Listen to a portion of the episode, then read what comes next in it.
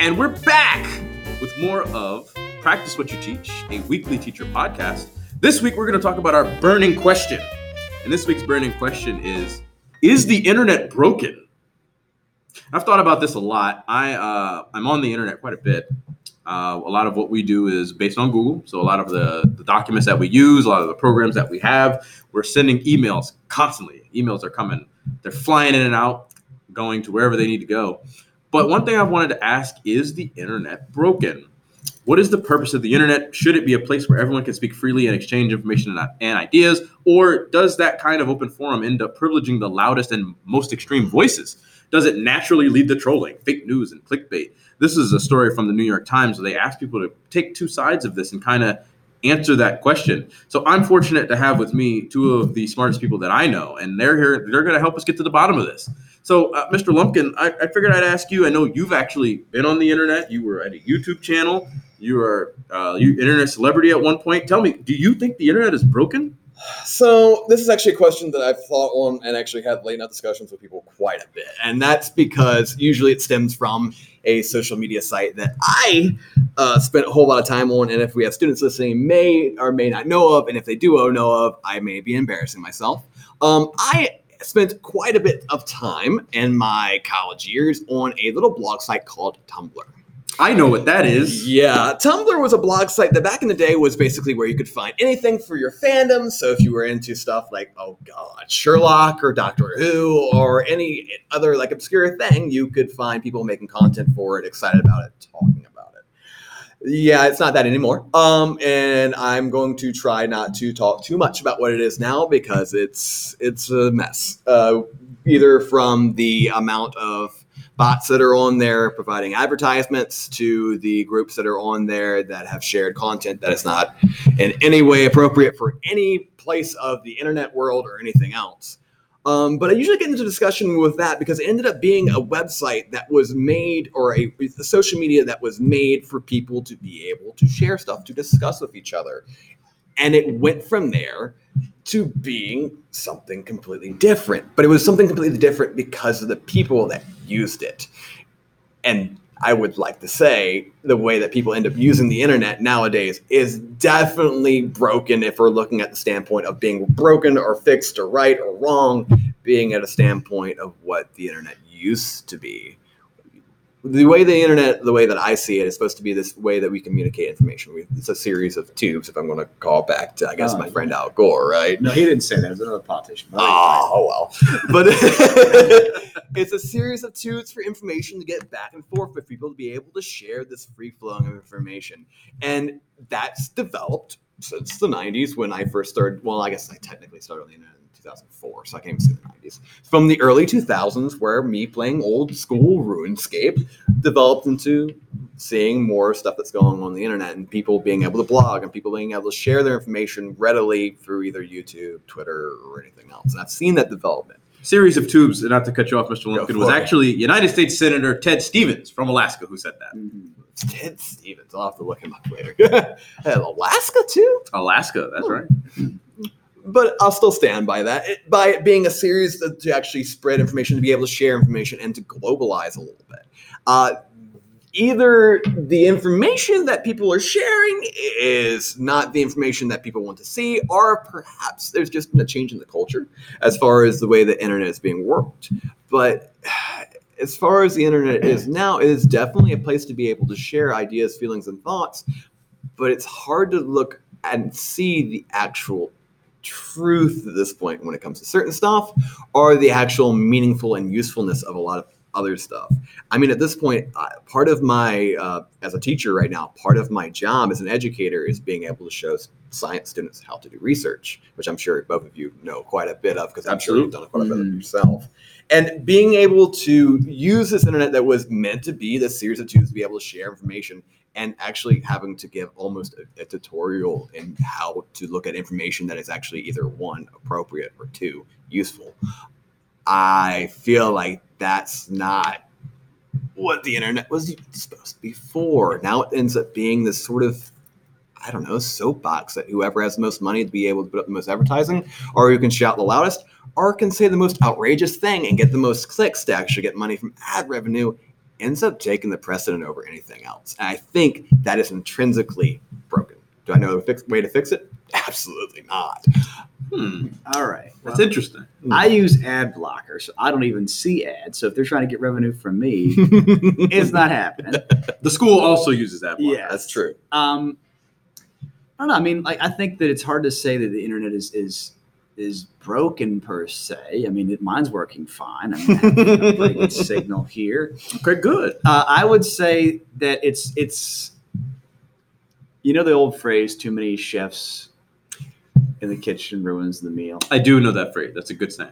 So I think that's that's one of the issues because the United States is a country that prides itself on freedom of speech. Absolutely. And while we do have freedom of speech, when you say something that's offensive or outrageous, it does have consequences that could affect your, you know, career or whatever. You know, Hollywood actors have this happen to them a lot. We talked about this before with some actors that have said things that were, We have. you know, uh, you know, really messed up, and they get fired for it.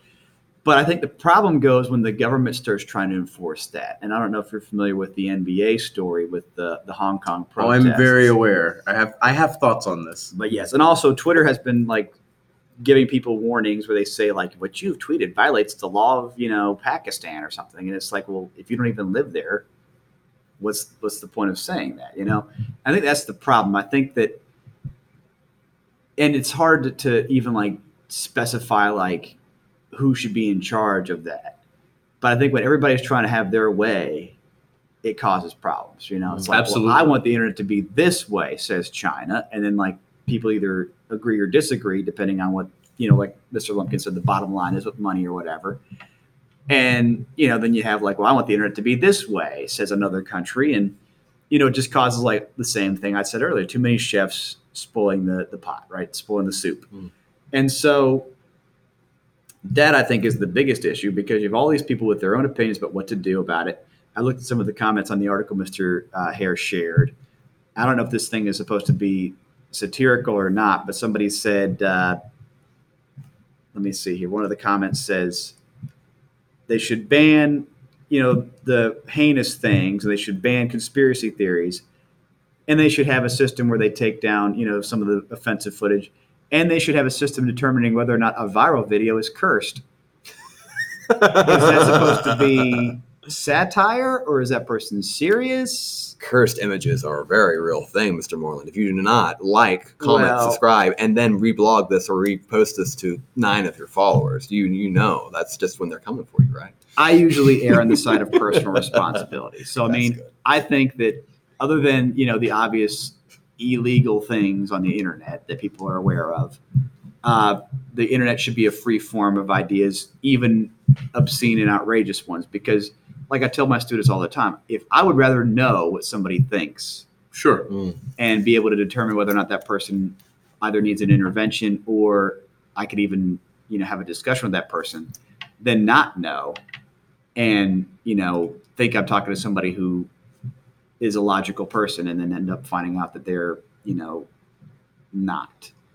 I would err on the side of freedom over you know restrictions. But at the same time, I think instead of looking at the internet and saying the internet's broken or asking if the internet's broken, I think it's the people that are broken. It's not the internet. And that doesn't mean like, oh, you're broken, so you're hopeless. It means you're broken and you need support to, you know, see a new perspective or think about things differently. Like, for example, if somebody's a racist and posting racist things on the internet, as long as that person's not dead, there's still hope for them to change their mind and become a different person. Now, that needs to be something that's legitimate because you can't you can just pretend to be like i said you can pretend to be somebody you're not and then not actually be that way but if a legitimate change happens which is very difficult because once you have a certain you know reputation it's really difficult to change it you're not going to change that person's mind by shutting them out or by silencing them or by restricting them from saying things you're going to change their mind by presenting new ideas that are better and new philosophies that are more just than by shutting them out. Because when you shut them out, you incubate them, in my opinion, and they just, you know, reaffirm their ideas. Oh, see, I can't say this because it's controversial. That must mean it's true. Not necessarily just means that people don't like to hear it. That doesn't mean that it's right. You know what I mean? Sure. So I would always argue on the side of convincing people that they're wrong through a free form of ideas than just silencing them because some people might not like the ideas. I I think you both have really great points. Again, like I said, I'm I'm I'm fortunate to be around people who think about things deeply and have really good thoughts on these discussions that we have together. I don't take this idea that the internet is broken. I, I don't think the internet is broken at all. I think that the internet may suffer from some of the same things that happen to all forums, all public forums.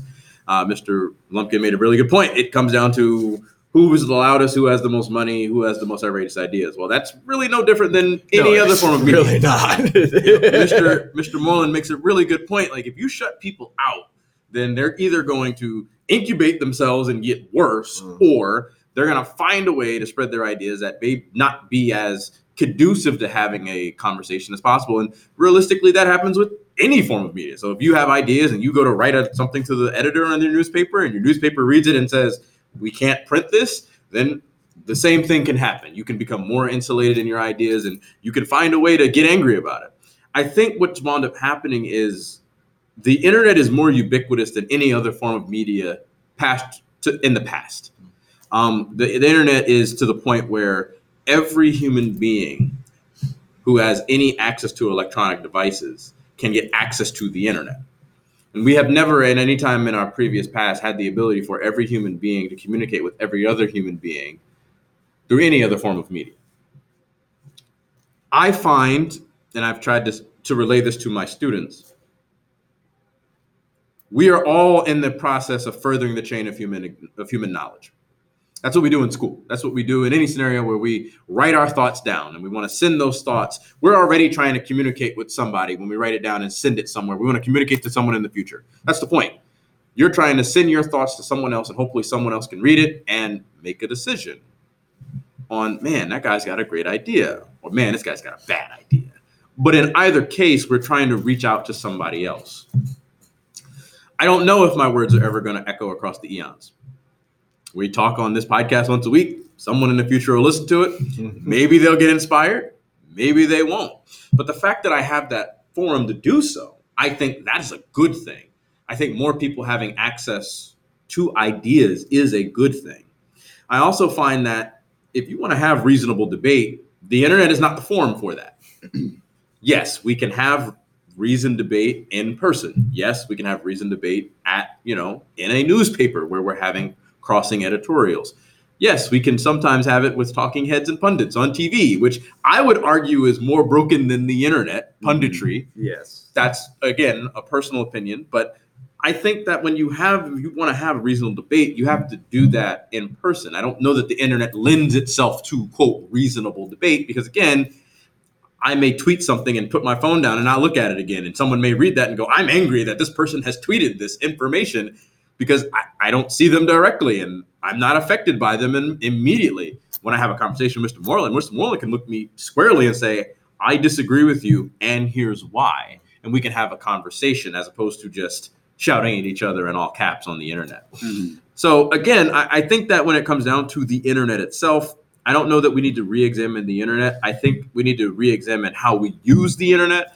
I found that the the generations coming up, having had the internet their entire lives, are doing that. They have re-examined how they use the internet and reuse it. I know Mr. Moreland and Mr. Mr. Moreland can probably uh, uh, uh, identify with me a little more when I say, "Yeah, Mr. Lumpkin, you being on Tumblr, that's great." Uh, we had a little thing with this guy named Tom called MySpace. I, I was not on MySpace because I thought it was a very odd thing to want to be on MySpace because this guy named Tom was everybody's friend. I thought it was a little creepy. If I would have said that, if you, it would be equivalent to if Mark Zuckerberg was on your friends list and was on everybody's friends list. Nobody wants that. At least I think nobody wants that. I didn't have a, a MySpace for very long, and that's kind of why I've been shying away from social media to begin with. Not because I don't see the, the benefits in it, Absolutely. but because it just seems like an artificial means of communication. and I agree with you there. I think that's the problem is that it's artificial because you're not engaging. Mm. You're engaging with the internet. You are not engaging with the people. And I think that's where the breakdown has really come in. I mean, you've got people shouting at each other, but realistically, they're typing on their computer and then they're hitting send and they're not engaging with other people. They're probably quickly reading or just taking you know whatever they see and go, "Oh, this is the first thing I saw," is what, or what I believe was right, as opposed to reasonable research position, like Mr. Lumpkin said. You know, it's it's hard to do research, and so you go with the first thing that agrees with you and say, "This is the truth," but the reality is, objective truth is a constant struggle. As a physicist, I I, I make it my mission to always be looking for objective truth and not getting to objective truth. I don't know what the right answer is. Well, I think as as digital pioneers, as we're called, Correct. Uh, teaching digital natives, it's kind of funny because I don't know about you guys, but like when I ask a student, "What does this word mean?" and they don't know, you have a laptop right in front of you. Type it in And look it up. and look it up, and like it, you have to tell them to do that. It's almost like it's like because we had dictionaries growing up, we knew you could look stuff up, Absolutely. but they don't access the dictionary like we did. So I, I, I think sometimes we're too hard on them because yes, we have the internet. Yes, the internet has information. Yes, we know how to use it because I think we know how to use it better than digital natives because we had to use. It was a change Change for for us. us. Yeah. Yes, absolutely. I, I remember I remember when we first got a computer lab in school. We had old uh, Macintosh computers. I'm really Hmm. showing my age here. But do you miss typing classes? I do actually. we, had, we had Mario teaches typing. So that I was, had we, awesome. we had Mavis Beacon. Ah, Oh, and and again it's always i i like the feel of buttons and i i'm able to type without looking and that, that always weirds out uh it always weirds out people when you're looking at them as they're talking to you and they see you typing if you're not paying attention. I know what i'm doing. I got this. I then have to furiously edit it after i'm done. Oh yeah, and even video games. I mean, if you look back at that old Macintosh game, oh absolutely. it was it was literally words, oregon trail. And you had to type in like it was like a haunted house game that they were on like Yeah. Mac computers. Like you're in the house, where do you go? And you type in left, and it was funny because you would sometimes type what you wanted to do in the keyboard, and it would say, "I don't understand that." yeah. It or, or the old uh, the math games. Yeah, we actually had a game at our school where uh, it was the 50 states in the union where you had to put the, the state would fall down and you have to put the state where it goes and then the capitals would fall down. You have to put the right capital in the right state. That was a lot of fun i had a lot of fun playing it but yeah. Kids who played those games today would think they were the most boring game ever. they I would know. I could and see then math blasters in front of them where they're shooting asteroids by pushing math equations. They'd probably still be all over it would be all over i mean it's probably no different than when they play temple run or whatever There the, you go. the, the game du jour of the week is so I don't know. I again, I, I when it comes to the internet, maybe because the internet was an untamed frontier. Mm. I remember coming of age and not having the internet, and then suddenly, hey, we now have the internet, and I remember having to navigate that landscape. I used Netscape Navigator. Uh, again, another throwback. I used it until it finally was no longer supported by Microsoft. Another great fun example but I, I, I don't know. The internet is. I think the internet is fine. I think the way that we engage with the internet needs to change. So from there, I'd like to go directly into our closing thoughts. Is there anything? Well, before we get into the closing thoughts, uh, the poll for this week, Mr. Mullen. We didn't have a poll this week. I, I forgot. But we are making. We are do making a new poll. We're going to make a new poll. Uh, we're going to talk about sports. I'm all for talking about sports. The Tell us that. Tell the us about Huey Lewis and the News album Excellent. that was released on June 30th in 1984. This was uh, Huey Lewis and the News' quintessential album, certified seven times platinum by the RA, RIAA. Oh my goodness, seven was- million copies Yes, sold. that's right. It was ranked number two on the Billboard year-end album chart for 1984. Who was Spawned above 10 that? spawned four top 10 hits. I don't know who it was above that. I have to check. I'm gonna look that up. And uh, fifth went top 20. And it did very well internationally. It is a very 80s album. If Mhm. anybody has heard this album, it's an 80s album. Like you can't you can't even deny it. It's so 80s. Heart and Soul, Heart of Rock and Roll, Bad is Bad, I Want a New Drug, Walking on a Thin Line, Finally Found a Home, If This Is It, You Crack Me Up, and Honky Tonk Blues, a Hank Williams cover, are the nine tracks on the original listing. Uh, we're going to talk about this album and we're going to put a poll out to pick what your favorite hit from the album was. Uh, you guys have your own favorite song from the album? I do. Uh, mine is definitely uh, Heart and Soul. Why do you like Heart and Soul? Written by Mike Chapman and Nicky Chinn. Uh, the main reason was I, I I remember it as a as a very young as a very young person. I remember my parents just having it playing from time to time, or whenever we'd be riding in the car, I'd hear it. Like, oh, this is a fun song. So it's just very nostalgic. It reminds me of being a very young man. That's all. Okay. Mr. Lumpkin? So this one definitely is a little bit before my time, being born in 1992. But I will say my favorite is uh, and I'm probably being the controversial one here, is I want a new drug. I just think it's kind of kind of kind of kicky. it's, it's got like a little beat to it. I'm like, I, I like that. You know about the you know about the controversy with that song. what is that? The Ghostbusters theme song copied That's where okay. That's where it came from. the song. Yes. Huey Lewis and the News actually sued the man who wrote the Ghostbusters. Ray Parker Jr. Yes. Hmm. Because his, his his music actually very closely resembled the, the music from I Want a New Truck. And Huey Lewis and the News won the lawsuit. And they, they now have to like put written by Huey Lewis and the News or whatever on the on the Ghostbusters song. That's right. So, my favorite song as an English teacher has to be Bad is Bad. Mm. Because the song is literally about the word bad and how it is used, the connotation and the denotation. So basically, if I were to write the song, it wouldn't it wouldn't have been as good because I would have said sometimes bad follows the denotative de- definition. Correct. That's what Huey Lewis is saying in the song. He says sometimes you'll you'll see something, you'll think, oh, that's cool, but then you do it, and it's like, oh, that's not cool. It's just bad. Like there's a restaurant he goes to in the song, and uh, he says, oh, all you can eat for a dollar ninety nine. That sounds cool. That sounds bad. And then he eats the soup, and the soup's actually just bad. The soup is bad. and so he says sometimes bad is bad. And that's right. Yep. Sometimes you can't go wrong. So that's going to be our poll this week. We'd like for you to go on to our Twitter, which is at PWUT Podcast, better known as P what? P What Podcast. We'd love for to hear your thoughts. So please tweet at us. Our also our episode will be tweeted out when it goes live. It will go live, if not today, tomorrow, which is Friday, Mhm. and it will be on the internet and interwebs for you all to listen and comment and share and tell us all about it. So, any final thoughts, gentlemen? Anything you want to point out before we get out of here? Well, uh, I guess the only thing I would have to say would be I am currently in a play. Congratulations. I'm Judgment very at excited. Nuremberg, yes. Judgment at Nuremberg, we're going to be performing at the Hylton Center for Performing Arts. Uh, it is a production by Prince William Little Theater.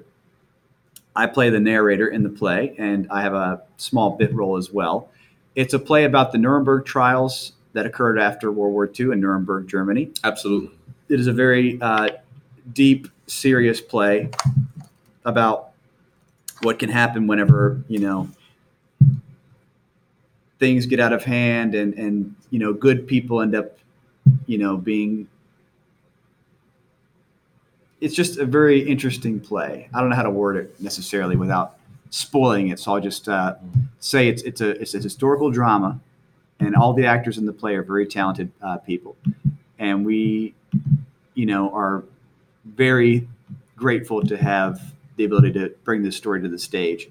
And our, we'll be performing it this weekend, so Friday, the 11th to uh, Sunday, the 13th, and next weekend as well, the 18th of October, Friday, 18th, the 18th of October to uh, Sunday, the 20th.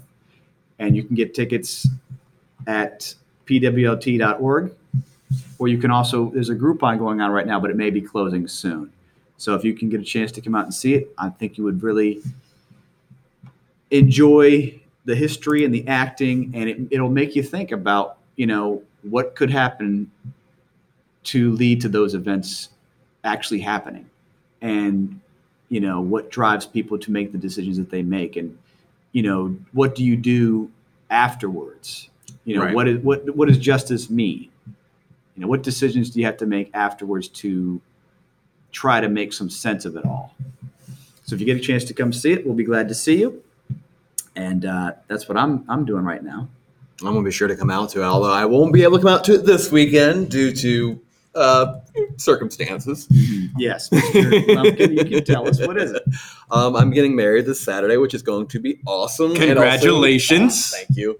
It's uh, it's a little bit uh, anxiety driven at this point, but you know, nervousness, nervousness, just trying to get everything together last minute, hanging out with in laws, figuring out how to get everyone down there because it's going to be, uh, well, we're all spread out all across the East Coast trying to get family there right now. so that's everything that's on my mind that's been burning a hole through my head.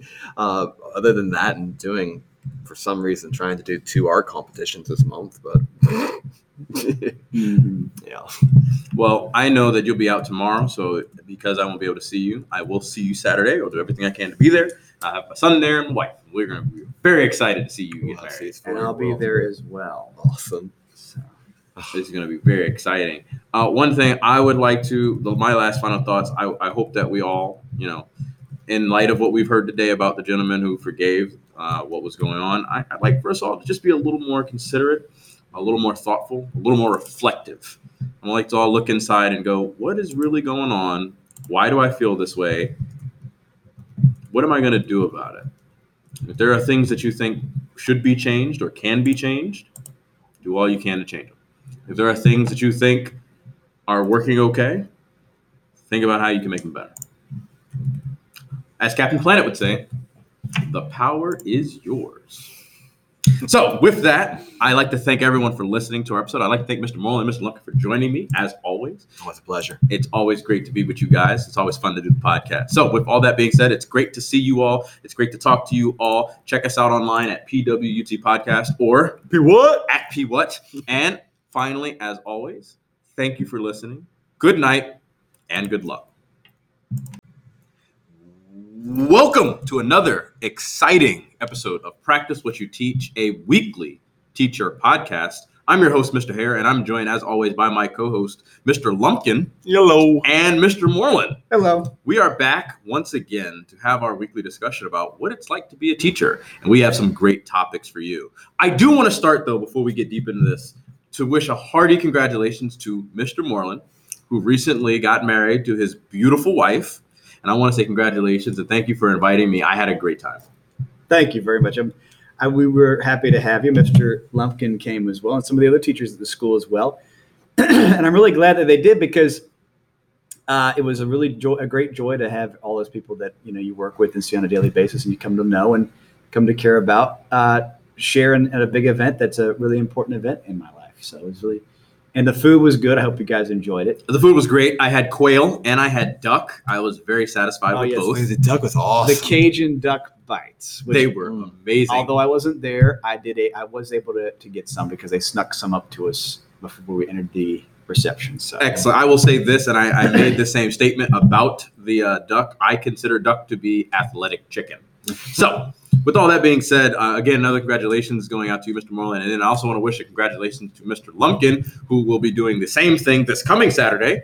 And I will do everything I can to get out there so that I can be there for your ceremony as well, Mr. Lumpkin. We'd love to have you. Yep, we're going to be there. My whole family's going to be there. I'm putting everybody in a car and we're packing up and we're all going to be there. If all, if even half of the students that have claimed that they're actually going to find their way there, even uh, would to show up, the uh, the horror and chaos that would ensue already would be well, well worth the well worth the cost of admission, which is nothing. I know that's not true. You have to pay for a ticket to get into the park, but still, We did have to pay for a ticket to get into the park. In either case, I'm very excited. So, with all that being said, we are going to go right into. We've got a new poll that you will be t- hearing about at the end of the episode. We're very excited for this poll. We're also going to lay out some topics for you. We got some club news recaps, and we're going to recap week seven, which is coming to a close tomorrow. We're then going to go right into our. Uh, Interesting news, which each of us has a story for you. And then we got to our burning question, which I think is going to be very exciting for us. So let's get started today. Let's jump right into it.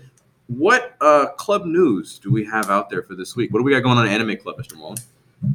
well, we have our first fundraiser this Wednesday. So And what date is that, Mr. that's it. October 16th, All right. 2019, We're at. Chipotle on Liberia. So take your friends, family, coworkers, whoever, head on over to Chipotle between the hours of 4 and 8 p.m. And when you get there and you order your meal, tell them that you are there to support Manassas Park High School's anime club. And 30% of the proceeds from their sale that night, from that time, will be given to Manassas Parks Anime Club in hopes that we can eventually uh, be able to afford to go to a convention this year.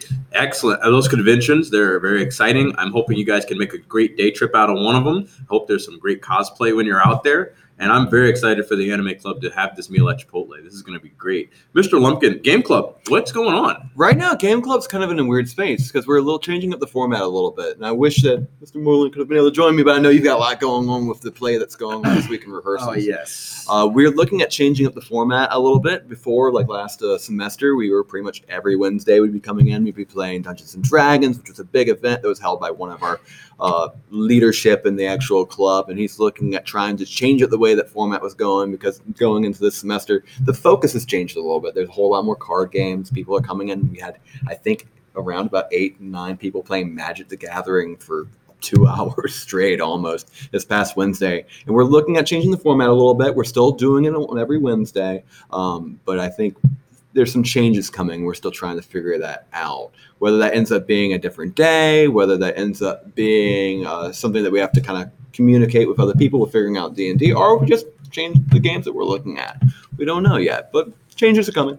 I think another good idea would probably be if, if any students are interested, maybe trying to figure out a way to create our own games, like using RPG Maker. There's other programs you could use as well, and creating a game. I mean, one of my biggest dreams as a teacher teaching literature would be for a student to read a novel and then create a game version of that novel using RPG Maker. But that would be like a really intense That'd be a project. very That would take a intense long project. time. That would take a that'd be long time. class. You may, you know, if you did that as maybe less so as an individual project, but as a crowdsourced project where Yeah. different people in the classroom work on different elements of the game, Mhm. that could be a lot of fun because I, you know, in one of my classes, we we had a tournament, a Smash Brothers tournament, and that tied directly into an assignment where we talked about.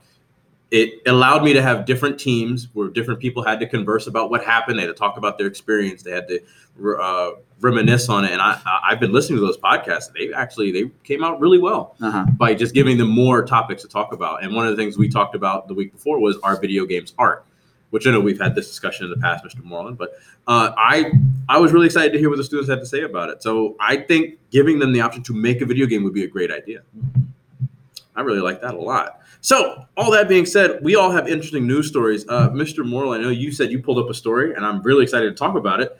Uh, tell us what you got for us this week. So if, if you're not familiar with the story, there's a police officer in uh, I believe Dallas, Texas, who was working a really long shift, and she came home. She thought it was her home. It was not her apartment. And when she walked in, she saw a man that she didn't know because you know obviously she doesn't know who he is, but she shot him and killed him. And then she realized it wasn't her apartment; it was his apartment that she had literally broken into and killed him in his own apartment. And so she was charged with murder and she was convicted.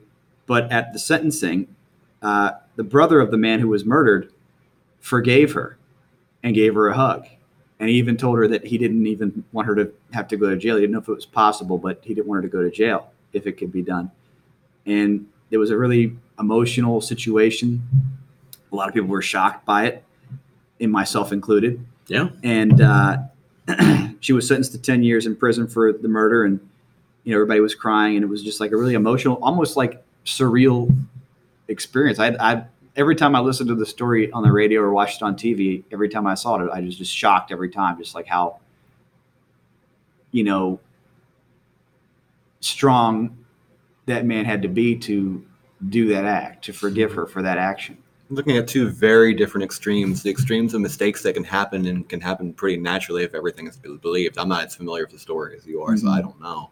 And the extreme of what can be human forgiveness in a situation which you would think would be nigh unforgivable mm-hmm. like unimaginable. So that's yeah i think surreal is absolutely the right word for that because it just seems so beyond what we think of in the every every day Yeah, I mean, like I get emotional and upset about things. I mean, you wouldn't be you'd be surprised because I'm I'm usually pretty you know cool when when it comes to like teaching, but some of the stuff our kids deal with, I get really upset about it. Absolutely. I mean, Mr. Hare knows we've had discussions, and Mr. Lumpkin too. I get really upset about some of the problems our kids are going through, and it just eats at me and it gets me really upset. But this guy, his his his brother was murdered, and he forgave the person who did it, and it's just really it's surreal because you you I, I mean I don't know about everybody, but I wish I could be as strong as this guy to forgive, you know, the people who do harm to the people I care about. Absolutely. And it's really great, I think, to see that he had it in him to say, you know, my brother would not want this. Like my Mhm. brother would not want vengeance. You know, most people when they they think they want justice, but instead they they want to see some punitive action taken against someone who wronged them. And for him to say, you know, I, my brother wouldn't want this, so in his spirit, to try to carry on that legacy of, you know, I want to honor my brother and do that. And I, I felt something that, you know, I've got four brothers, and if anything happened to any one of my brothers, I would obviously be in grief and I would be shaken and I would be hurt. But to fight through that, to then say, you know, I I forgive you, that helps him as well. It helps him heal. It helps his family heal, and hopefully, you know, she has to live with that. Like, yes, Yeah. she may have made a mistake, and yes, it cost a man his life, but now she now has to live with that guilt, and it may help her with some to know, like, hey, we've forgiven you on that. Mhm. So that's a really great story, and I really appreciate you bringing that up, Mr. Mullen. Mr. Lumpkin, I know you had something really interesting you wanted to talk about at- at the box office this week. What you got for us? Absolutely. So, as a group that normally talks a little bit about superheroes and some supervillains in the pre- previous podcast, I figured it would be ad pro quo to kind of talk about what just happened this past week with going to box offices on the 4th. Because the Joker film finally came out that everyone was so excited about and everyone was getting really high reviews. I personally have not seen it. I don't think any of us have seen it yet, but we're all really excited to. Absolutely. But what ended up being a bigger story over the past week or even two weeks is the whole controversy that surrounded it, right? Because people were very afraid that having a film that was portraying either acts of violence in this way mm-hmm. or making having a film that makes people very anxious, showing someone going through the stuff that the character, the Joker, goes through.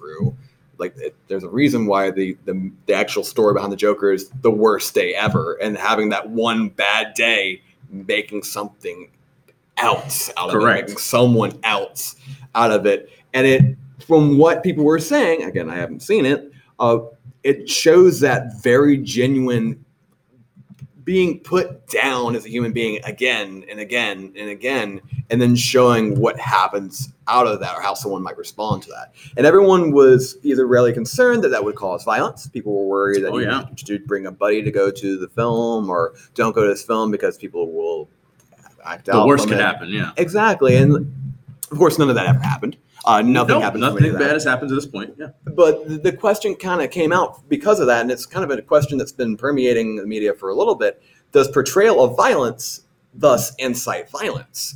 And I, I think that ends up being a really interesting question because you can look at that as far as games go, and people have looked at that a lot as far as games go. They have. I, I feel like it's very interesting that we have this portrayal and having a media that's uh, well, having a media outlet like through films or through video games or through art, being able to show a very human experience of going through either trauma or tragedy and seeing what can be, unfortunately, a human response to that, which kind of goes almost just opposed to the other story that Moreland brought up. Seeing someone who takes that and then either wants vengeance against the world in general Right. or against a certain set of people. Like I, yeah, I, I thought that was a very interesting discussion that's kind of going on out of that.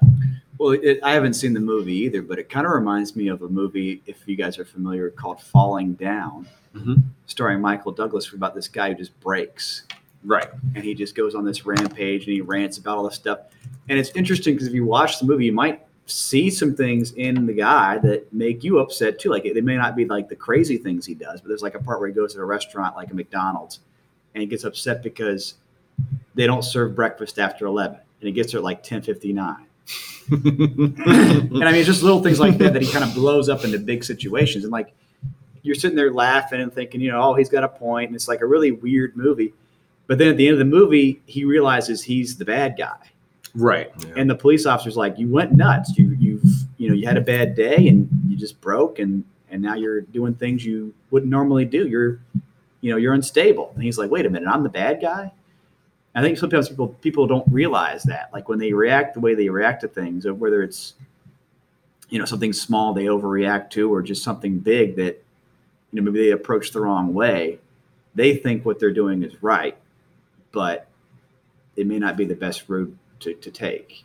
And it's just kind of interesting because actors sometimes like they the ones who play villains in movies will even say that they'll say i don't play the role like i'm a bad guy because my character wouldn't think they were doing the wrong thing they think what they're doing is right but it's not because they have a different perspective I just find it so strange that after because sympathetic villains are are fairly normal thing at this point right now. Where if we have good writing, we want the villains or the bad guy to have a reason behind what they're doing. And I found it strange that when we have a film that's specifically doing that, giving the reasons why this villain is a villain and explaining it and showing it, that people were like, "Oh, no, that's terrible." I, I, I don't understand. I guess the idea of having the sympathetic portrayal, I guess people were worried that they would more so identify with it.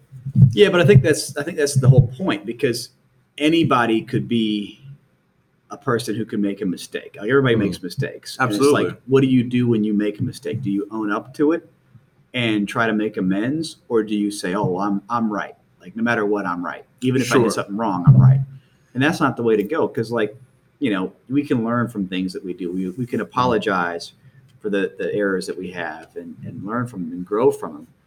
But I think villains, the difference between a villain and a regular person is a villain does things in spite of what Uh, the effect it has on the other people is. Correct. I, I, I actually, I'm really interested in the idea of having a movie about the Joker. I prefer if there was a Batman element to it. I'm not sure if he's in the movie or not. I mean, Batman's one of my favorite heroes, so I want to see Batman, and that's just from me personally. But I don't. I think the idea of the Joker is better when there is no concrete origin. So this movie Yeah. giving it a definite origin, I think that when you try to take away that mystique, I think that hurts the character. I really liked how Heath Ledger had three different stories of how he got those scars, and I found it interesting that that's how the comic books portray it. It's like I, in one of them, the Joker even says, "I want my my history to be multiple choice, so he can make up whatever he wants on that day." Um, so for me personally, I think it's a great for the art form. I think, hey, a movie that's not your stereotypical uh, superhero movie where they punch the bad guy and they make jokes about it. I, I think as long as they're going in a different direction, I think that's a good thing, not a bad thing. Can I hear more? So our last our, our last story is my story, uh, and I'm very excited about this. Uh, this week, the Nobel Prize is being awarded for the five uh, uh, sciences that win the Nobel Prize. Uh, the physics, the Nobel Prize in physics, was awarded on Tuesday, and it was awarded to a cosmologist, a uh, astronomer, a, a physicist, an American physicist. His name is James Peebles, and he is a professor emeritus at Princeton University. He won for his theoretical discoveries in cosmology about what happened soon after the Big Bang. It was also shared with two other Swiss astronomers, a Michael Mayor and a Didier Queloz. They both were also awarded, and they all shared uh, in this year's Nobel Prize. Um, as a stargazer, as a child, I was very invested in the skies and in the night skies and the heavens. So I, excuse me, spent a lot of my time looking up at the sky, trying to figure out what it, what is out there. Uh, these gentlemen asked the question, "Are we alone?" They did not come up with an answer, but they did find out more about where we came from. So I, again, I, I'm always excited to see when the Nobel Prize in Physics is awarded. I always get a, a little tingly when I hear that we got a, oh, we got a new Nobel Prize winner. I gotta, I gotta check it out. And so I did. I'm very excited. Uh, congratulations to Dr. Peebles, and and that was mine for the week. So that was my little nerd moment for the week. Speaking of stargazer, Uh oh. do you remember Jack Horkheimer? I do remember Jack Horkheimer. I, I when I was a kid, I thought he was the funniest guy on, on TV because every time he came on, he would tell you what stars you could see in the sky, right? Yes. Yep. And that, he would that fly night or that week. in and he would sit on Saturn's ring while he told you about it. He did the old green screen magic. I used to watch him uh, on a weekly basis. And had that weird, like almost sci-fi sounding music with like the, I think it might have been a theremin. Pre X pre X Files. yeah. Yep. Wow. Yeah, this is a while ago. I was that guy was awesome. I used to love uh, seeing what constellations were out. Uh, I used to. He also used to talk about the uh, meteor showers. So the Perseids and the Oviids. Uh, He would always talk about those. Uh, we've got new ones. Um, we've got new uh, showers coming up soon. Actually, let me see if I can find that for you. But uh, it is always exciting to me to talk more about guys that did work out in the fields of science that I'm a part of. Oh, okay. I'm being shown pictures now. Net. That looks okay. That that's bringing up some very very distant memories. As an as a '90s kid, it's it's it's still back there somewhere.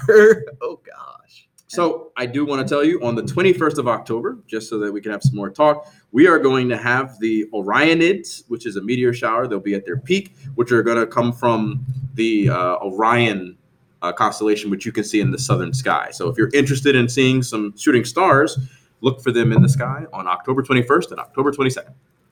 That's incredible. That's incredible. I'm still looking forward to the day that we can actually teach astronomy here. I I agree with you Yeah. completely. Oh. So I'd like to uh let's see here. We might have to we've got a few minutes left. So we're going to take a quick break and when we come back, we're going to go right into our burning question.